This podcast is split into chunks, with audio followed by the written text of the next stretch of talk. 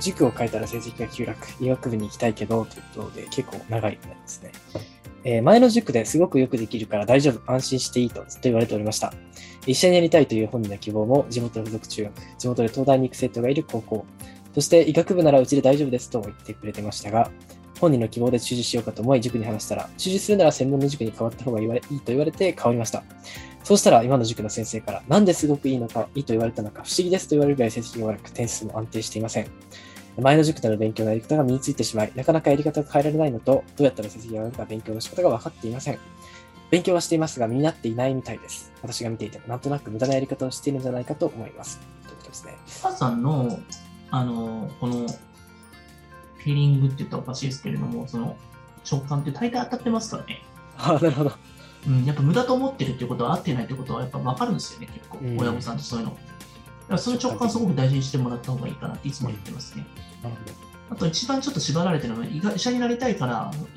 地元の附属中に行かなきゃいけないっていう風になってますけれども、はい、その視点でねばならないってなってすごくしんどくなっちゃってるし、うん、確かにそこの呪縛からなんか結構ね苦しんでしまうから、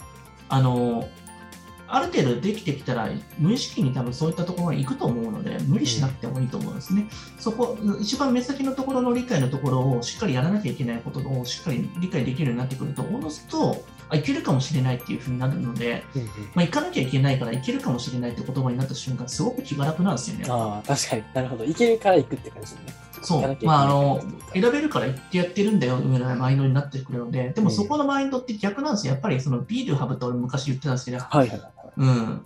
そうだから B to Have じゃなくて Have to B ですよね。だから、うん、なるほど。最初に持ってる状態から始まってでやることによって、その状態を実現するってことですから、ね。今、うん、ならないっていうのはない状態のところを願望でなんか無理やり手に入れようとしてるところじゃないですか。うん、だから私はいけるだろうな、いけたらいいなぐらいの感じで思ってて、でも一番やらなきゃいけないのは基礎的な部分をしっかりやっていくからこそ、おのずとその道が見えてきて、あ、今度は私でも意外といけるかもしれない、あ、いけるかもしれない、その連続でだんだん道っていうのは明確になってきて実装できるって形ですよ。うん、なるほど。うん、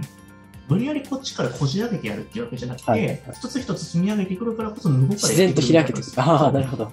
そっか、そうですね、うん、遠い未来の目標を追い求め続けるっていうのはやっぱり努力もあまりしづらいですよね。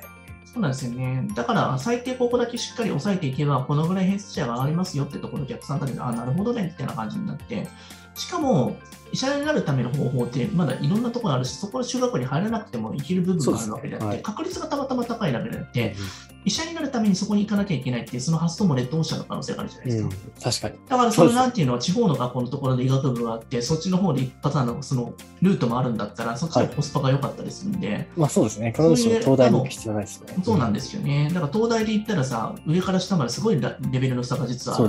かれていってるんで、うん、だからそういったところで戦っていくよりかは自分の勝てる場所をしっかりと探していくってところを今のうちから探すっていうのがすごく大事かもしれません、うん、なるほど、うん、なんで、塾の先生からなんですごくいいと言われるのか不思議ですっていうのは、その分野にたけてはすごくなんかいけたりとか、うん、多分そのみんなができすぎてしまうといくらできてたとしても できないように見えてしまうから、その錯覚が起きてる可能性がありますよね。周りのこの水準が急に上がったってことです、ね、そうだからもともとはできてるんだけれども、うん、ね、いきなりなんかその三角のところがね、その自分がてっぺんにいたのになんかいきなり三角のところになってる可能性もあるので、はい、環境によってそうですよね。その水準っていうのはすぐに変わりますからね。そうですね。例えば栄光ゼミナールとかでトップ取ってたとしても、はい、ハンマー学園でトップ取れる方また別の話だったりするじゃないですか。そうですね。うん、具体的に言うとね、その中で適用できる人もいるかもしれないけれども、そのぐらいの差がなんかあるかもしれないですから、校舎によっても違うかもしれないし、そうですね。校舎によって確かにかなり変わりますよね。うん。たまたましかもむちゃくちゃ賢い子が友達になったとかってもう結構運だったりしますからね。各対象とかね。